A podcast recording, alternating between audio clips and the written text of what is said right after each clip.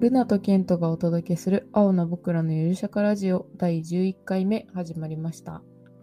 この番組は Z 世代の2人が政治、福祉、時事ネタなどなど社会について広くゆるっと語るゆるゆる社会派バラエティです。台本なしの雑談形式でお届けしています。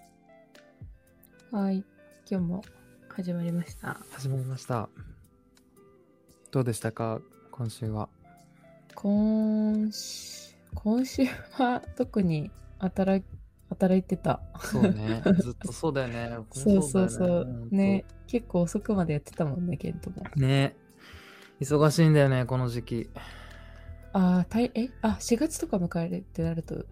忙しいの。そうそうそう年度またぐ。あ、なるほどね。そうそうそう。割とこう4月、あ、じゃない、3月末納期の案件とかが割と今動いてる感じで。なるほどな。そうそうそう採用ページとかもそんな感じなのか そうな。そうそう。タイやっミンぱグり的ね、になんか、なんかその、期が変わるんで4月1日に公開したいですとか、なんかそういうのが割と多くて、うんうんいいよえーえーえーって感じです、今。うん。ウェブデザイナー、大変だな、ねえ。本当に。そうだよね。ちょっと私は今日コストコに行ってくる。あ、いいのそう。ちょっと冷蔵庫がべなんかもう激安の冷蔵庫を見つけたからさ、おうコストコで。あ、冷蔵庫売ってんだ、コストコ。売ってる。へえー家電普通にめっちゃ売ってるよ。なん知らんかかったテレビとかディスプレイとか。いいな、冷蔵庫。そえうち。も2人暮らしなんだけどさ、 うん1。人暮らし用のやつで今頑張ってて、もう本当に。一人暮らし用のやつってさ、なんか野菜室とあれが一緒になってるみたいな。え、そう、なんか、あの、上に、まあ、なんか2、3段あって、下に一応こう、ガバッて開けて、なんか入れるやつがあるけど、うん。あれね、野菜室ってさ、なんか、あれ入れてるとなんか凍らん なんかめっちゃ凍らんだけど、 うちの。え、そうなの冷蔵庫私は凍るのえよ。凍るよね、あれ。なんなのあれ。え、なんだうちだけじゃなかったのか。びっくりした。なんか野菜とか入れようと思うじゃん。うん。 なんかネギとかもうなんか、カピカピになってんだよね、 凍って。え、そうだよね。うん。私 もなんか葉物野菜とかさ、めっちゃ凍りまくって。そうそうそうなんだあ下の段が冷凍庫だからなのかなかなぁ。一応なんかさ、あの、なんか夏用、冬用みたいな、こう、なんか分けるボタンみたいなのあるんだけど、きちんとちゃんと変えてんのね。冬はこれ、夏はこれって。うん。うん。夏でも凍るし、 冬でも凍るんだ。なんでと思う、マジで。ツッコミどころ満載なんだけど、うち切の。る野菜室一番凍っちゃダメでしょ。一応そう一番凍っちゃダメだと思うんだよね。なんで凍るんだろうと思って、マジで。あ、そっか。うん私だけじゃないのか。じゃあ全部の冷蔵庫そんな感じなのかなどうなんだろうね。多分まあ、安いやつ使ってるっていうのも多分あると思うんあだけど。あ、そうだん。ね。私も安いやつ。そうまあでもね、冷蔵庫、多分生活の質変わるよね、でっかいの買うと。変わると思うよ。うん買い物の回数もそうだし、羨ましい。作り置きとかね、そう結構それなんだよね。作り置きができないのよ、うちの冷そうだ蔵よ庫。ね。そう。すぐ消費しないと、だってもうパンパンだからさ。確かに。そうそうそいや、ちょっと、この間見たやつ残ってればいいな。う。ね、本当だよね。残ってないと。でもそ、う冷蔵庫どうだろうねこの時期割と売れるのかなああ、確かに。新生活に備えてそうだよね、そそううそうそうだよね。くそそっかそっかそうえー、ちょっと残ってたらなんかちょっ連と共有絡すしる てうん情わかった報情報欲しいうんありがとはい。うはじいゃあ、今日のテーマいきますか。はいはい。今日のテーマは、パパも育休取らせてくれよです。パパの育休ですねパパの男性育の休育で休す。はい。なんかあれね法律変わったみたいね変わったってか変わりつつあるのかな変わって施行されるのが、今え年っ、かな、と、今年そうそうそのう4月うんから順次施行していくみたいはいはい、はい。割と話題としてはホットなのかなっていうそうだね。うん図らずもめっちゃホットだったね。そう。ね。 実は調べてみて、あ、法律変わったんだ、みたいな。うん。そうそう、ところだったし。え、ケントはさ、うんうんうん例えばじゃあ、まあ、パートナーとの子供を、まあうん、何らかの形で、あの、子供ができできたうんうんのか、まあ、うん、ってなったとしてさ、やっぱ取りたいよね、育休。そうだね。多分取らないときついよね。え、そう育児思ったっ。て。そうだよね。うん。なんか、私調べたんだけど、うん男の人の育休取得率と女の人の育休取得率うんうんがどんなもんかって言って、まあ、もう女の人ってさ正直私なんかもうう生まれたら育休取るものもうそれは産休育休セットっていうのはさ、まあもねう結構もう決まりきってるっていうかさ、まあ、あのそこで働き続けるのであればあの辞めずに産休育休子供産んだら取ってうんで職場復帰するみたいなのがもう結構普通になりつつあるかなと思ってて、まあその会社側も多分そういう制度とかさそうそうね多う分んめちゃめちゃ整ってるよね、そあ生うまれたからじゃああお休み取りますかみたいな多分そうそう、うんまあちょっとその時期とかを考えなきゃいけないとかそういう窮屈さはもしかしたらうんうんうんうんあるのかもしれないけど、まああの子供できましたってなったらじゃあ産休育休取ってみたいな人が結構いるから、でパパーセンテージで見ると81.6%おおらしいよねそんないるんだそう、へ俺結構多いなと思って私ーも、うんで片や男の人はえっとね12.65%少ないねが令和2年度の雇用均等基本調査で分かったって書いてあるね、 12%? 12%全然違う、ね、 12%かまあもうイメージもないしなまだまだ男の人がさ育休取るっていうそうだよねなんか多分やっぱ会社が取りん取らせにくいのかな多分まあ多分前例とかもないからうんじゃあいざ取りたいあそうでだすってなねっても、多分言い出せない雰囲気とかあるのかなそれは間違いないと思う、うんなんか私の職場も、まあ、営業なんだけどうんそのまあなんか営業支店みたいなところでうん今いて、で同じ職場の人が、うんあの2人同時になんか育休を取るほうほうほう男性男性でね、うんタイミングがあって、それもなんかその会社側の、なんか、そういうのを推進していきたいから、なんか、あ立候補男性のす育る休人、をあ、そうそうそう、うんうんうなんんか、立候補する人いませんかみたいな声がかかって、で、タイミングよく、その、あの、今、妻が妊娠中なんでって言って手を挙げた人うんうんうんがうん2人いて、で、それがもう初めて、うちの職場であ、へえ男性の育休取得初事例。うんうんうんなるほど会社側からえ立候補を呼びかけたんだがあったっぽいなねるほどねそうそうそう。でもなんかそういうのがない限りさ、ま逆あに言えそうだばよね取れないっていうか、まあ取ろ取れないわけじゃないとは思うけど、取ろうと思わない、うんまあ、雰囲気的に取れないみたいな。それがなかったらそのお二人はどうしてたんだろうねと取ろうと思ってたのかな普通にだから、まあ、なんだろうね、一般的な事例をあの見てると、うん奥さんがやっぱ里帰り出産して、うんうん何ヶ月か奥さんの地元に戻って、まあもちろん奥さんは、しかも、あの、なんだ、専業主婦うんうんとかで、まあ何ヶ月か生まれてすぐは奥さんの実家に里帰りしてて、うんうんで、その、旦那さんがなんか月に1回なのか、なんか会いに行っうんなるて、ほどねで、まあしばらくして安定したら戻ってきて、で、まあもう育児は奥さんに任せっきりみたいな。専業主婦に限られるんだよねそれはだからいや、そう、専業主婦しかできないそうじだゃよん。ねそうなると。うん。ね共働き多いじゃん今ね、でも私の職場はね、共働きの人ほぼいないと思うんだよな。ああそうなんだ。まあそうだよねだ確かにまあ営業う職ちも、うんうん営業職とか割とその、まあ、ルナの業界で働いてる人多いんだけど、うん、確かにあ知り合いね多いんだけど、うんうん確かに専業主婦の人多いなと思ったあれ業界的なのかなマジもしかしかたら。うん業界なのかな。どうなんだろうね。男性の稼ぎがいいとか そういうことなのかなああ、まあまあ、それはあるのかもしんないね。業界的なところもあるかも、確かうんうに。んまあでもそうだよねだから共働きだとそうだよねきついよねそう。まあでもまあその会社側からこう立候補を呼びかけてくれたっていうのはもしかしたらその法改正がなんだろうげ理由になってるのかもしれないよね。うん、なんか思っうた、それ。ね。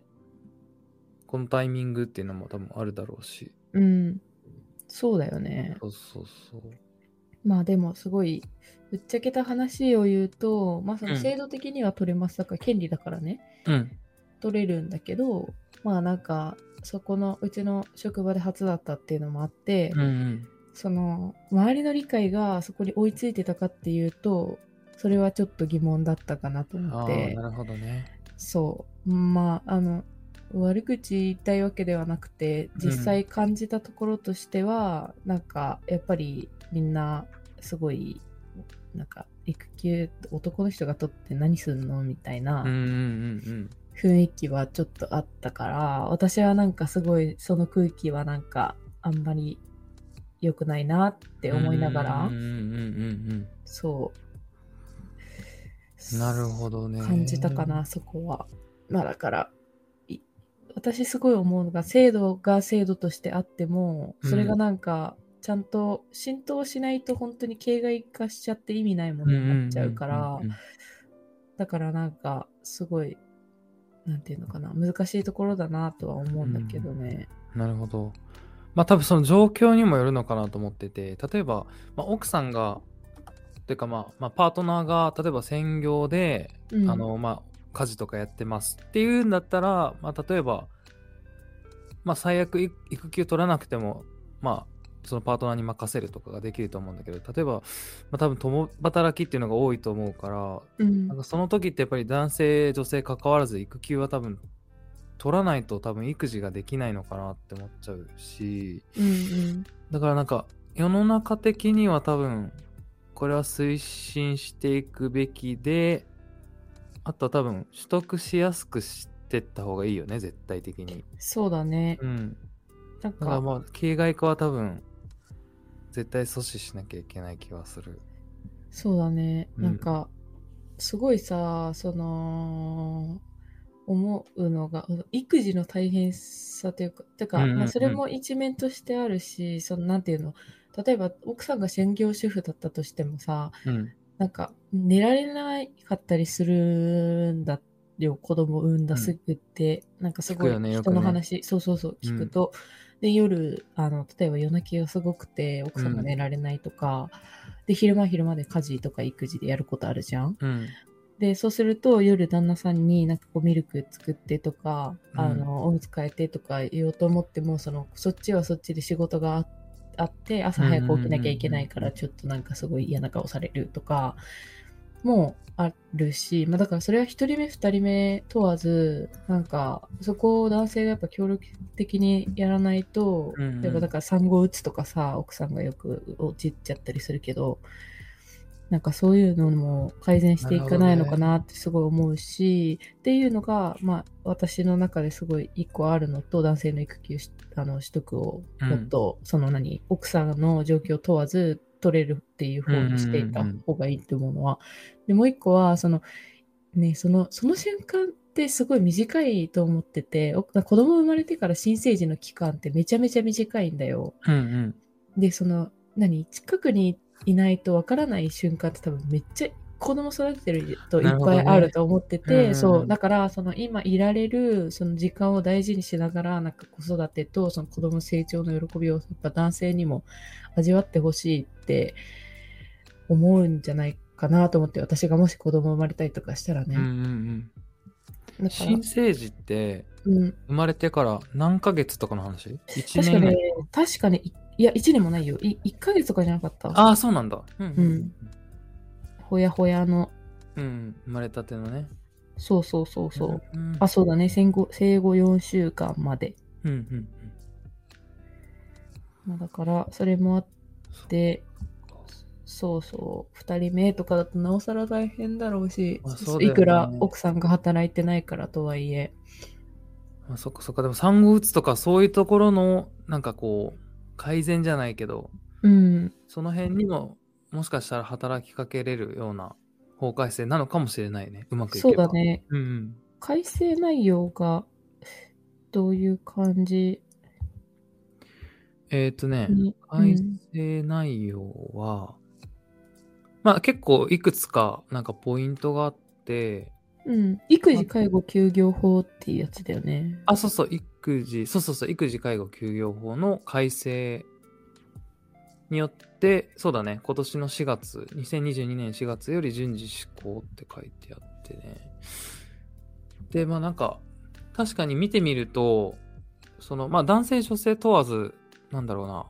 あすごい多うんう分ん取りな、取りやすくなってんだろうなっていうのはすごくわかるのね。うん例えば、なんだろうな。うーんと、まあ、新しく、なんか、育休枠を設けるみたいで、だから従来のうん育休とは別の、なんかね、産後パパ育休みたいな。はいなはんいか新制度ねそうそうそう、新制度として、出生時育児休業っていう、その、従来の育休とはまた別のものが取れるみたいで、追加で。で、生まれてから、それこそそのさっき言ってた新新新新生児出生児新生児新生児の期間、まあ、8週間以内に4週間まで取得ができますよみたいな。うんうんうんうんそうそうそうでしかもそれがあの分割して取れるみたいだからうんうん例えば仕事内容によっては例えばあの繁忙期かぶっちゃったりとかする時があると思うんだけどはいはいはいそれはそれを避けて2週間2週間で取れたりとかうんなんかそうやって取れるみたい。しかもなんか私すごいいいなって思ったのが、うん休業中の就業、うんうんでその育休中の仕事についてうんうんあの今までは原則就業不可だったっぽいんだけど、うんうん休み中はもう働いちゃダメですみたいなうんだけどなんか労使協定を締結してる場合従業員が合意した範囲で就業可能ですよっていう風に新制度だと変わるっぽくて、なんかやっぱりさどうしてもさ仕事を丸々穴開けちゃうっていうことはさその、まあ、男女問わずやりにくいじゃん。そうだね。まあ、当人にとってもそうだし、会社にとってもそうだし、ね。そうそうそうそう、うんだからまあ基本は休みなんだけど本当になんかやっぱり困った時とかヘルプが必要な時とかその人しかわからないようなさうん案件だったりとか、まあ、引き継ぎはするんだろうけどやっぱどうしてもそういうのって発生しちゃうじゃん。うんうんだからそういう時にちょっとあの一日だけ手伝ってとかそういうのができるなんかフレキシブルさはいいなってすごい思ったね。うん。ハードルが下がるもんううううね。。休み取りますっていう時のさ。そうね、確かに。そうだから分割できるっていうの休業中うも、んそうすごいいいなと思ったし。そうだから、それこそ、あとはその、マルダの会社でこう、男性の育休こ募集してたみたいな話うんあったんだけど、多分それに関わってくるんじゃないかなっていうところが、これで、その、育児休業の制度をこう周知したりとか、あとはそのうん取得のあー意はいはい向を、まあその取得しますかっていうのを確認する義務っていうのができるみたいで、うんそうだから多分その、なんだろう、こう、まあ、い育児休業取得対象者というか、まあ、要は子供が生まれた人に対しては、必ず、あの、育休取りますかっていうのは聞かなきゃいけなくなるみたい。うんうんそううそうそんう。だから、まあ、余計取りやすくなるんじゃないかなとは思っていて。そうだね、うん確かになんか自分が働いてる側今の会社で例えば想像した時にじゃあんうん妊娠しましたってなって、すごいやっぱなんかタイミング見て